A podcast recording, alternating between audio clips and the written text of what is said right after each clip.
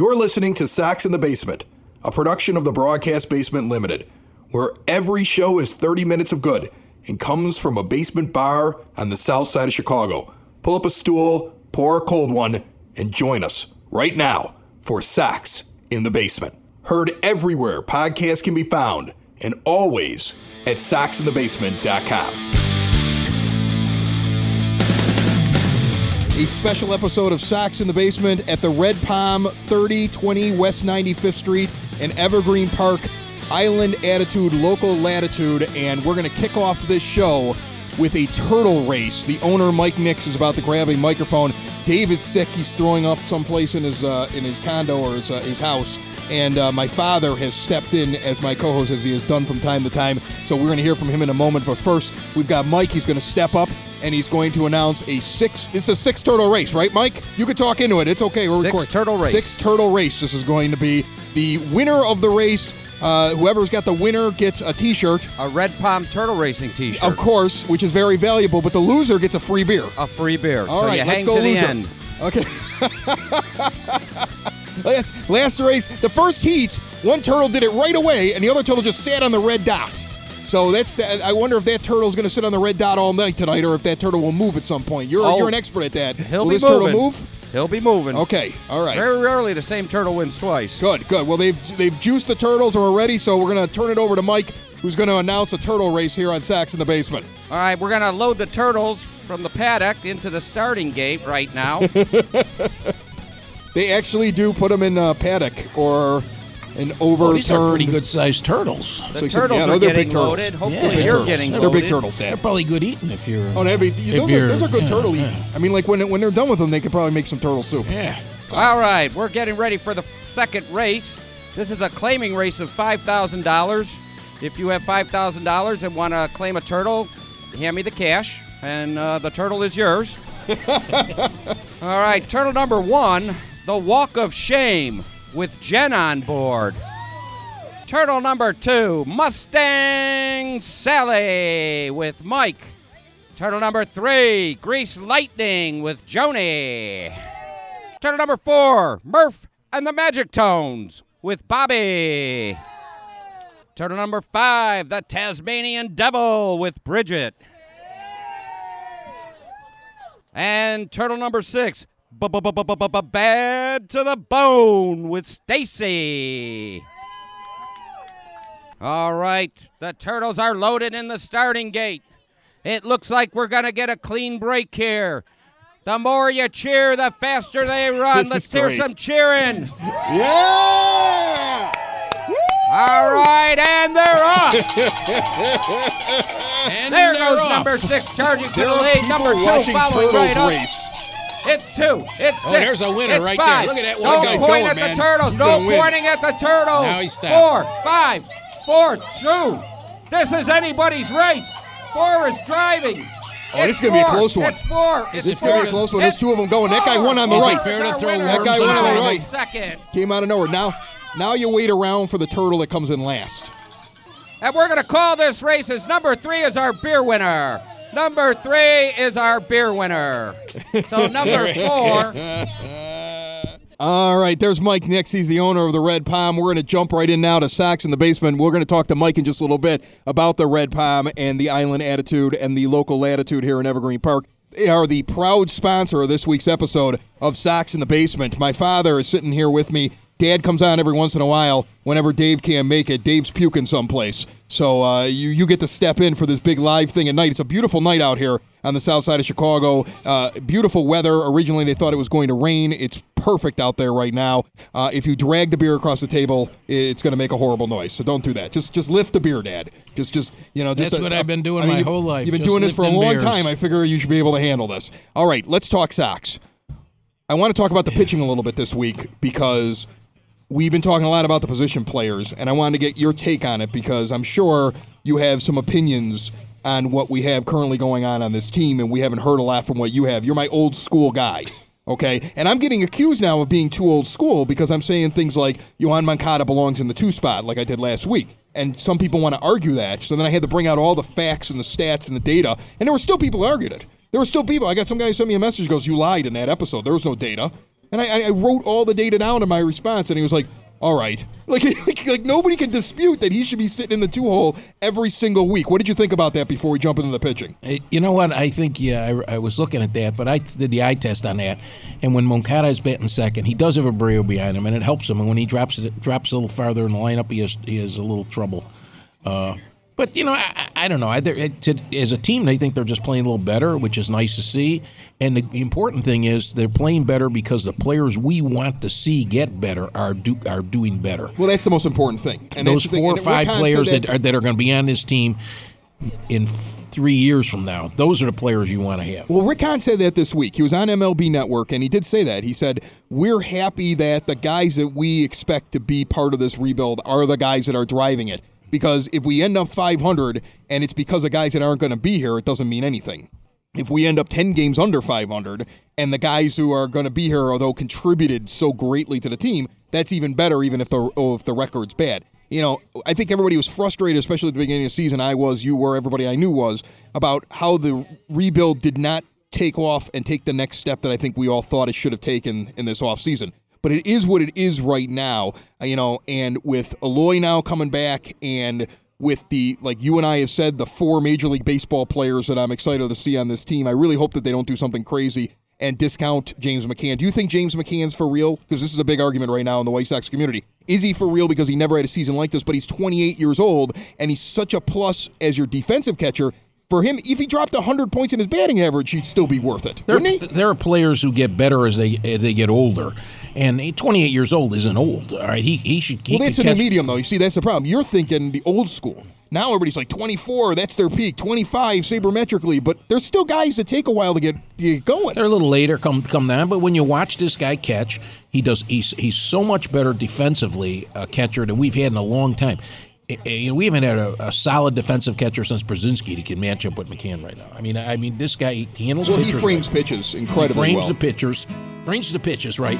I mean, maybe he's not the greatest framer. Like I'm sure there's other guys that are better at framing, but for what the White Sox have had, this is Right, this that's is, what I'm this saying. great For what to watch. they've had behind the plate, it's been terrible. Right. and and and you're getting that. You're getting. I'm getting a sense that they're going to find that this guy should be on a team for a couple years now. Maybe they should sign him, even bring up their young guys. But this guy should be around here when these young guys come up here. He can teach them things. Sox in the basement.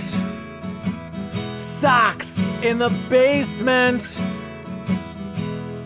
Sox in the basement. And after Dan and I discussed how much James McCann means to this team right now, in front of a live crowd of White Sox fans on the patio on a beautiful night last Thursday night in Evergreen Park, Ricky Renteria basically split McCann and Castillo almost right down the middle ever since then. In fact, last night, Tuesday night, Castillo not only starts, but he bats fourth. So after McCann does well in the fourth spot, he moves him out of there and he won't move him back in, but he'll drop Alonso down a couple spots for Castillo. Both of those guys, by the way, Wellington Castillo and Yonder Alonso, still hitting under 190. It seriously makes my head hurt. I don't understand it. Remember when Ozzie Guillen used to accept emails about what the lineup should be?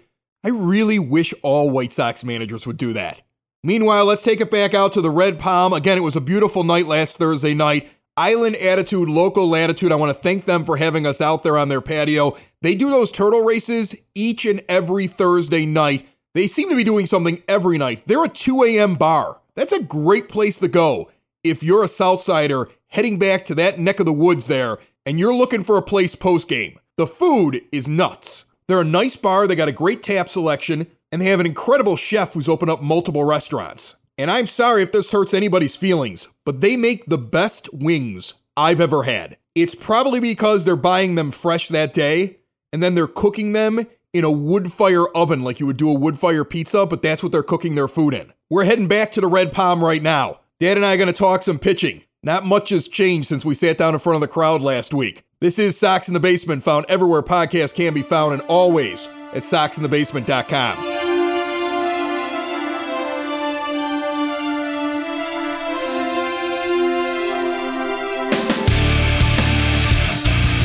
Okay, I said I wanted to talk about pitching, and that's the main thing I want to do before all of a sudden we have another turtle race out here. I love it. When I asked like what night do they want us here, they said that we want you here on a Thursday night because we do turtle racing. I'm like, really, really? That's that's what you want to do? So uh, that's I thought they'd be like little turtles. I No, mean, no, no. They're ginormous monster turtles. big turtles. They're big Yeah. turtles. I was they have out surprised by Yeah, that. those are ma- those are monster turtles. Okay, so right now it's obvious that Lucas Giolito something happened. Something great and wonderful and grand has happened, and I just want it to continue for the rest of the year. I just want to read the stats off to you, Dad, because I think that this is the kind of stuff that you you love. You eat this up whenever I start talking about whip. I explained whip to you a few years ago, and now now you're like you're like a you're a whip fiend. You love the the the, the walks plus hits per innings pitched stat. That's that's your thing. One of these days, I'm going to teach you about FIP, and you're it's going to blow your mind. But we're just going to stick with the whip, which is simple. Okay, so looking at Giolito to date, his whip is a 1.18 over the last 30 days, under one person on base per inning. That's pretty good for a starting That's pitcher. insane. That's closer stats. Yes. That's what a closer does. A That's good pretty closer good. does that. That's what he's doing right now. They, they had him on on a TV interview last week, and it was also on MLB Network. We, me- we mentioned Hans. They had Lucas on, and they were showing video with him there to analyze it. He used to start his pitches with his arms straight back.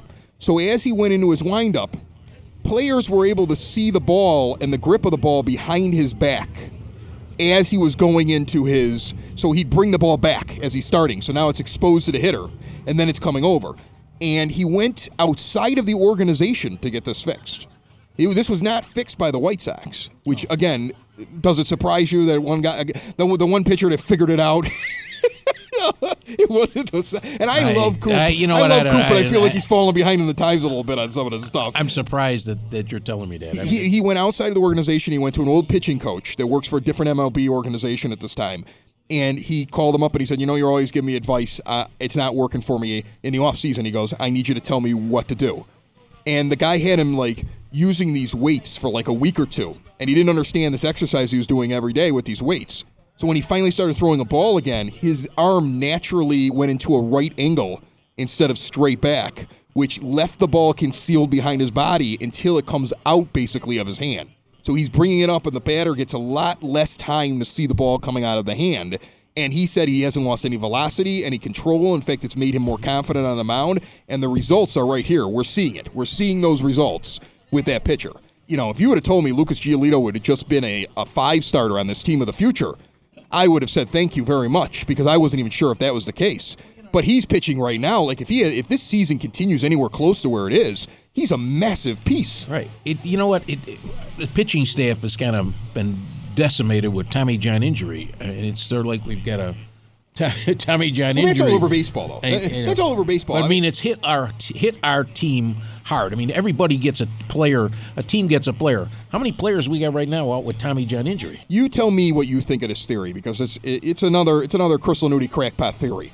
All I ever hear now, you get all these sports doctors They'll sit there and they'll tell you that the reason that Tommy John surgeries are so prevalent is the way these kids are used with their travel leagues and their arms are burned out when they're young and they're they're putting too much wear on them and they're learning pitches at too young of an age. And so then they end up with Tommy John you would think then when you're a scout, you also have a column that says, hey, when we looked into this guy, he started throwing curveballs when he was 10. You know what I'm saying? Like we talked to the day and he bragged about how he taught him how to throw a slider at 10 years old. You might not want to draft too many guys like that because they're prime instances for Tommy John because of how much they or, or he played in three travel leagues. He played he played 12 months out of the year since he was 8 years old and dad's puffing his chest out. Maybe the scouts should sit there and come back and say, "Hey, this guy's arm's going to fall off by the time he's 25." Yes, a a couple days ago, I heard a, uh there were some comments by uh, Frank Thomas and Ozzie Guillen. They were talking after the game, and and Frank Thomas says that the uh, two seam fastball, which is a which a lot of pitchers use, he says that pitch was developed by Greg Maddux, who threw that pitch at about 88 miles an hour. Right. He's and and what you have now is you have these guys throwing that two seam fastball at 95, 96 miles an hour, and it creates more torque on your arm and your elbow to throw that pitch a two seam fastball. That's another good point. so he said that some of these pitchers they need to slow that down. If they're going to use through a two seam, you have to you have to slow it down. But, But then me, the same thing Guillen said. It was funny. Guillen said if you're a pitcher and you say, "Yeah, I got an 88 mile an hour fastball," nobody's going to sign you. That is true. But then again, y- you have to find the happy medium of the guy that pitches at the at what you want him to pitch, but he's not relying on that pitch then. You know what I'm saying? Right. Like when you're a scout, you know what the guy's good at and what the guy's bad at. You know what pitches he relies on. You should know that if you're a scout. When you're sitting in a game, you've got a notebook. You're writing down like, okay, he throws this much of this, he throws this much of this. They, these things should be like warning signs. And I, I don't blame the White Sox for the injuries per se. Every team experiences them. There are all kinds of big time prospects around Major League Baseball that are getting Tommy John or coming off of Tommy John or probably going to be getting Tommy John by the end of the year. Okay, we've been hit with a bad string here. But on the other hand, you can't fill up your entire organization with guys who, let's say, have a much greater chance of Tommy John. There has to be warning signs, like started pitching too young, uses this pitch a certain way. Like there should be certain columns or check marks. You can't have like your entire team hinging on guys that are all really likely to get Tommy John surgery. And I don't know because I'm not a White Sox scout whether or not they look for that and whether or not they feel like the organization has too many guys like that. I think when you're drafting, when you're you're looking at a player, injury does come into come into account. You're probably looking at a guy and say, "Does this guy had any injuries in during his college years? as he had injuries back when he was a high school player?" They look for that. But now, if the guy's got a clean slate coming through, they figure, "Well, he's he's he's good. He's good to go." And, and then when they get here, they go into minor league system, they, and all of a sudden they, they pop that they pop that tendon. Or Right. they come up here and they or they or they throw a certain Or they get excited, or the they- tendon. right. And right now, I mean, it's it's uh, our pitching staff it, with starting pitchers has been pretty much decimated. I mean, Right. I mean, Dylan Cease is going to come up here, but that's Well, not they're holding be, him that's back not now. be What would you- what would you rush him up here no, for you- this why? What's the Why rush would you do that? What's the rush on him? But I mean, it's they. I mean, it's kind of like tonight. Covey's pitching. I saw it. It's one to one. Yet they're playing Toronto or about the fifth inning or whatever in this game. He's not doing a bad job, but you know, but he's not what you're looking for as your everyday starting pitcher in that rotation. Well, I think I think what the White Sox are going to benefit is when they play. I think they're figuring out how to be in games and win games against weak teams. And then, but when we see the big teams coming in and playing them, like the good teams, you may get swept, or you're going to lose three out of four. Or I mean, that's that's pretty much what's going to happen. The Red Sox, the Yankees, the Astros, they're going to they're going to beat the tar out of you because you just can't keep up with them unless you get a guy like Giolito pitching on a day when he's in there, or Reynaldo Lopez. Now, Reynaldo Lopez over the last 30 days has been a pitcher. This is so, now he's a streaky pitcher because and he was like that last year too. He'd have a couple of bad months, he'd have a couple of good months. So like overall right now, Reynaldo Lopez is the only other guy you're really kind of staring at as a White Sox fan and saying, "Okay, well, how's he doing?" Because right now the debate is does he end up in the bullpen eventually or does he end up being being an actual piece starting wise? He's got almost Juan Minaya numbers in terms of his whip. Uh, it, it- which you know how much I hate him. And not as a person, as a baseball player. As a person, he's probably a beautiful man. He's got a 1.56. He's putting on a, a, a player and a half every inning. 1.56 I whip know. that he's I, putting well, on for I've, the season. I've, I've but seen over the most last, of those players and a half get on base when he's pitching too. Right, but over that over the last 30, he's dropped that now to a very reasonable 1.21, which is really good for a starting pitcher. I always say 1.30 is kind of like my border. When I play fantasy baseball, you got if you're if you got a whip that's 1.30 or higher, I try to keep you off my team because at some point you're going to have some stinkers that's going to cost me some games because you're not consistent enough. I like those guys that have those low whips. They're far more consistent. He's done that over the last 30 games, but do you do you see him as a person that's sitting down watching games Oh right yeah, now? yeah, he can you think he's going to be a guy? Oh, I think he. I think. I think there's. So a you have more faith in him than I do. I do. I think he. I think he, Lopez will be a pretty good pitcher down the Really? road. Yeah, I think he can. I think he can do it one way or the other. I think he's going to be in that lineup. I mean, eh, eh, they get they're going to need five pitchers, and they're going to have trouble bringing getting five next year. He'll be still in that. He'll still Well, be in that still group. be in there, but I just like, And I, I wonder just- is he going to be the, is he going to be good? Is he going to be a guy when it's finally time? That's what I think that he could. be- That he's going to have a chance to be there. Really? Yes. Okay. Well, I mean, he needs to figure some things out. Yeah. He does seem to do a little bit better when he's got James McCann behind the plate. Okay. Yeah, he does. He does seem to do that. It I does. You know, It the problem is the problem is, is that it seems as though the, the manager right now tries something new. It works, and then he goes, "Yeah, but I can't get my boy in the lineup." So then all of a sudden, then all of a sudden he goes back to what he was doing. I mean, Yonder Alonso's still sitting in the four spot now. They got him out of there for a month. It was it was great, or for like two weeks. It was great. Now he's he's being he's being just force fed back into the four spot you know, it- because he's a lefty. these the, these some people look at this like this whip stuff and they say, "Oh, what is that?" You know, they they don't. The walks and hits per innings Right, pitch. no, but right, but I mean, when I was a kid, I mean, the, what I always looked at was hits innings pitched. right. All right, hits innings pitched, and it, and was it never failed. If you had a pitcher, this is hits and walks. If you had a pitcher that put if, right, if Right. you had a pitcher that pitched 200 innings and only gave up 160 hits, guess what? He was a winning pitcher. Right. There's no doubt about it. Right. Right. So these these number these whip numbers and so forth, those are important things. And for for the for uh, for what the guy looks like, you, you, it's the numbers. The numbers don't lie to it. Hey, this is Acoustic Mike from Broadcast Basement, and you're listening to Sox in the Basement with Chris and his buddy Dave. I did the Broadcast Basement with Chris for 10 years, and nobody gave me a show. I'd leave if I had anything else to do with my life. Remember, the Broadcast Basement is available everywhere podcasts can be found and always at broadcastbasement.com.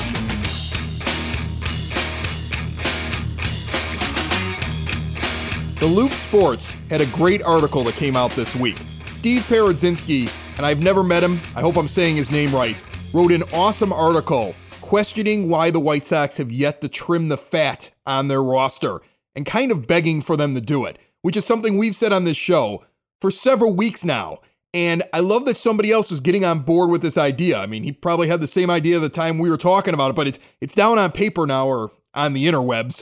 There are guys on this team that really aren't part of the final equation. Wellington Castillo, Yonder Alonso, two guys not really contributing. Ivan Nova.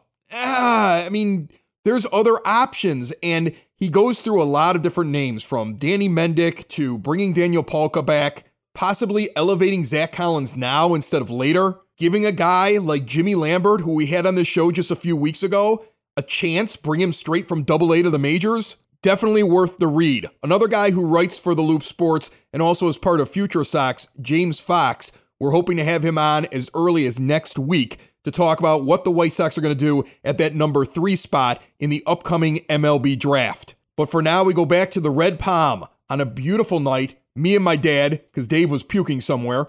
Guy's always sick whenever I got something cool planned. For over 40 years of friendship. The Red Palm at 3020 West 95th Street, Island Attitude, Local Latitude, and a turtle race brewing. Like, Aaron Bummer, completely different pitcher this year than Wow, he I was seen last him year. pitching. I saw him pitch the other day, and I said, "Who's this guy?" Yeah, he's insane right now. Yeah, I and mean, I he, yeah. him coming up is absolutely insane. Aaron Bummer's putting on less than half a guy per inning. I mean, he was- he was one guy, throwing- a guy gets on every uh, uh, every every two innings. He, He's he throwing might put a guy lasers on. up yeah, there. I mean, he's my insane. gosh. it's nuts.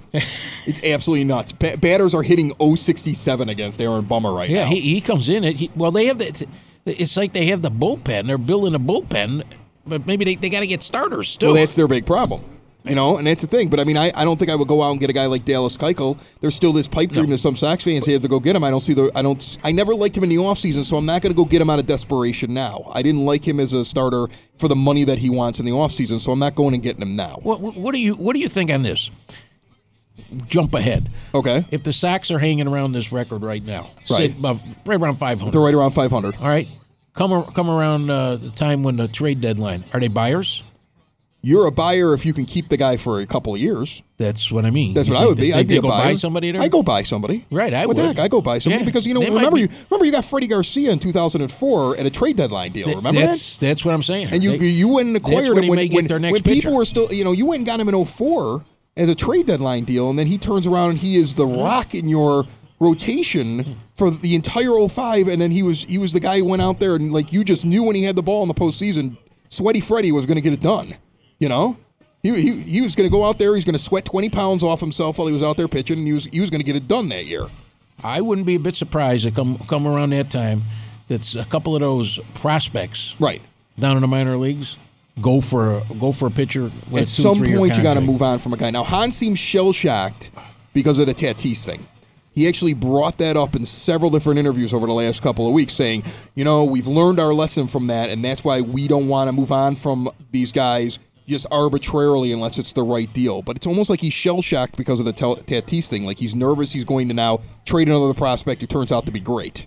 In the end, that's a rarity that that happens. I don't blame him for for Tatis going to San Diego. I don't blame him for that. I think what they acquired for him was a terrible player in James Shields. I didn't think that was a good deal. But if they would have acquired a better player who now was no longer on the team, and Tatis comes along and he's spectacular at short, and he would have been another one of our big prospects coming up this year, that still that wouldn't bother me. It, it doesn't bother me because at the time you don't know how these guys are going to turn out. Well, if you can buy a piece for your team that will be there for the next three And years. who cares what the other guy does? Yes, you you know, one player's worth two prospects. Right. I could trade two prospects away that right now are the guys that get mentioned. If I was going to get myself a have to be starting pitcher, it'd, be a, it'd have to be a starting pitcher. Right, a starting pitcher, that's or it'd have to be, at. or it'd have to be a guy who's young, controllable, and plays the outfield really well. Because I, even though we have this glut of outfielders, I mean, Micker Adolfo, he gets through about a month and a half of minor league baseball every year, and then he's out for the year. I mean, I, I don't know when he's ever going to get here. And and you know, I mean, Robert looks good, but it wouldn't hurt to have another guy that can hit. We're going to have on James Fox from Future Sox and the Loop Sports coming up in either the next week or the week after that. We're going to start talking. We're going to talk with him about the draft that's coming up. What the White Sox right now seem to be going between, at least at this time, is whether or not they want to go get a young hitter. I'm not even going to go with the names with you. I'm just going to tell you what they are. Okay, they're talking about either a first baseman who's short. He's our size. He's 5'10", 5'10", 5'11", somewhere in there. Okay, and he hits a ton. He grades out like with power and and actual hitting, and he doesn't lose his power when he's hitting. He actually is really steady, and all scouts say he's going to hit. I don't know what else he's going to do, but he's going to hit. He runs like he's got a piano on his back, but he hits a ton. He's a first baseman or DH or could possibly play third base for you down the line if you wanted him to. That's the first one, college ball player. The other guy that they're looking at is a shortstop. I always like shortstops because they're athletic, but again, doesn't grade out in terms of the hitting as well, but grades out in other areas. If you're this team right now, just listening to the descriptions of the players, what do you think they would probably want to go out and grab? A lot of people think can't miss hitter can't run, or the guy at the more skilled position in the center because you can move shortstops to second, you can move shortstops to third, you can move shortstops to the outfield. You You can't move this guy to the outfield. You're always looking for a hitter, but with that and with that being said, your left fielder looks to me like three, four years down the line, He's a first baseman He's going to be your DH. or DH. You don't look like He looks like he's going to be a big man. He's going to look like I, I feel down I the think he's gonna be a big guy. He's going to be the next big Papi from uh, Boston. You think he's gonna oh, fill he's going to be a big boy. He's gonna be a big boy. I think so. Yeah, and he he don't move well now. Well, he's but he, he don't move well now out in the field. He won't have to move well if he's hitting three Yeah, run well, home runs. well, I just I mean, wanted to start doing Powell that. didn't move well, and he I just wanted to start doing that. Okay, we're gonna do one more turtle race here. It looks like they're All setting up. I think this was good. Sat out here. Yeah. You know, had some beers on the on the deck. This Talked a is little a- White you know Sox. what? This is a nice place. I've been I've been here before. I've, yeah, I've, I've been here Yeah, a few The times. wings are the best thing. Wings the were the the, Red Palm are the wings best were thing. wings were They, excellent. they they put them in the um. They got the brick oven. And they put them in there, and you don't even want sauce on them. They bring them out with like the grilled onions on top of them, and the wings are put in the brick oven like where you would cook a pizza. They cook basically everything there, and they've got a great chef. Guys open up several restaurants, and he's local, and he's like, I'm going to start cooking here at the Red Palm, which is awesome. Mike Nix is over here. How are you doing, Mike? I'm doing great. You're great, doing good. Chris. You have a great place over here. Before you start, I just want to talk a little bit about your place because, first of all, I love the fact that we're here. We are on the south side, but I, I feel like um, I'm on an island. If I squint and I don't notice the and I don't notice the streetlights out there, I'm on an island right now. Which is the just the just the way to kind of like you got the you got the tiki fence, you got turtles out here, you got I don't know people that look like they're drinking drinking uh, drinking beers and out out in the good weather. How do you guys like this weather tonight? You haven't heard much from the crowd tonight. Yeah, and you have a light up palm tree. So it seems like that's what you're going for. Is that what you're going for, Mike? You've never seen an electric palm tree on 95th Street No, before, have you? no, you? have not. I don't think there'll ever be one again. But I hope this one stays here for a long time. I was telling my dad about the wings as being a, just a great item here when you come in here and eat. What what else? Give me one more thing that if somebody comes in here to the Red Palm, besides the fact that Thursday nights you're doing the turtle racing, something else that you, you guys are super proud of here. Well, we're really proud of our pizzas. Uh, our actually our whole menu. We cook our whole menu out of uh, the wood-fired oven. Uh, all our sandwiches. Our I'll take our tacos and put them up against any taco place. Yeah. Our tacos are you know we use beef tenderloin for our beef tacos. We do a beef, a chicken, and a shrimp taco. Uh, and our taco flight and our pizzas everything's made from scratch we make our own salsas we make our own sauces make everything and chef mario does a great job Yeah, and it's a reasonable place to walk into. It's you know, uh, you, you you come in, you're getting good food, I think, at a really reasonable price, and you're getting a great, just a great scene out here, and the people here seem to be having a great time. The Evergreen Park folk are are just are just a good people, okay, and they're having a they're having a blast out here. See, that's how you suck up to a crowd. That's professional sucking up right there, Mike. That's professional sucking up. All right, well, we appreciate you having us out here at the Palm. We hope to be back again sometime, and and we definitely, uh, I can't wait to see whether or not that one turtle that keeps sitting in the center actually moves. I got my money on him.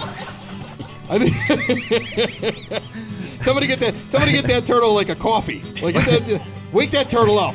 Well, he we just hit him with Lasix for this race, so Oh, we'll see what happens. Another show is wrapped up. Another show's in the books. Another show is wrapped up. And then by the looks, it's gonna be a good one. And we'll see you next week. And the nude is basement. And the nude is basement. Another show is wrapped up. Another show is wrapped up. Another show is wrapped up. And it's in the books. Another show is wrapped up. Another show is wrapped up. And by the looks, it's gonna be a good one. Noodles Basement. Broadcast basement. The Noodles Basement. The broad basement. Slancha. That was like Dropkick Murphys or something, right? I felt like it. All right, the turtles are loaded. Hopefully, you're loaded. And remember, the more you cheer, there's no pointing, there's no stomping feet. They're not dogs. But the louder you cheer, the faster they run. All right, we're, looks like we're going to get a clean start, and they're off. And they're up. Turtle Look number two. He's driving streaking. to the fire. Look at this. He's I a think one of the It's turtles is in love race. with the other Turtle number one making a move. Turtle number two. Have you Oh, ever yeah. seen such speed? There's He's a gonna go all the way. Wait, here comes five. Anybody? Two, five, two, five, two, Oh, there again. Here comes the streak. two, five, two. Oh, that Turtle was number close. five's over the line. I've never found turtle racing to be as exciting as I did right there. Sox in the Basement. Heard everywhere podcasts can be found and always on soxinthebasement.com.